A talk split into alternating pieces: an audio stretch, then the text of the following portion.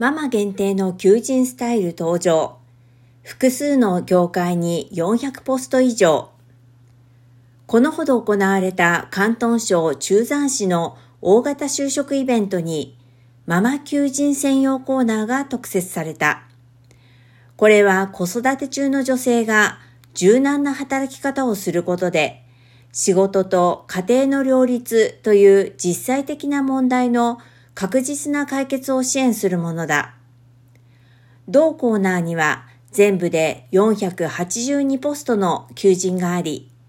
教育研修カリキュラムのコンサルタント、不動産コンサルタント、企業のカスタマーサービスなど、異なる業界、職種をカバーしており、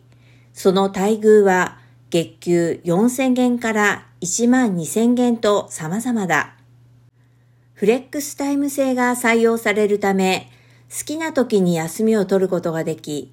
休んで遅れた分は別の時間を使って埋め合わせることができる。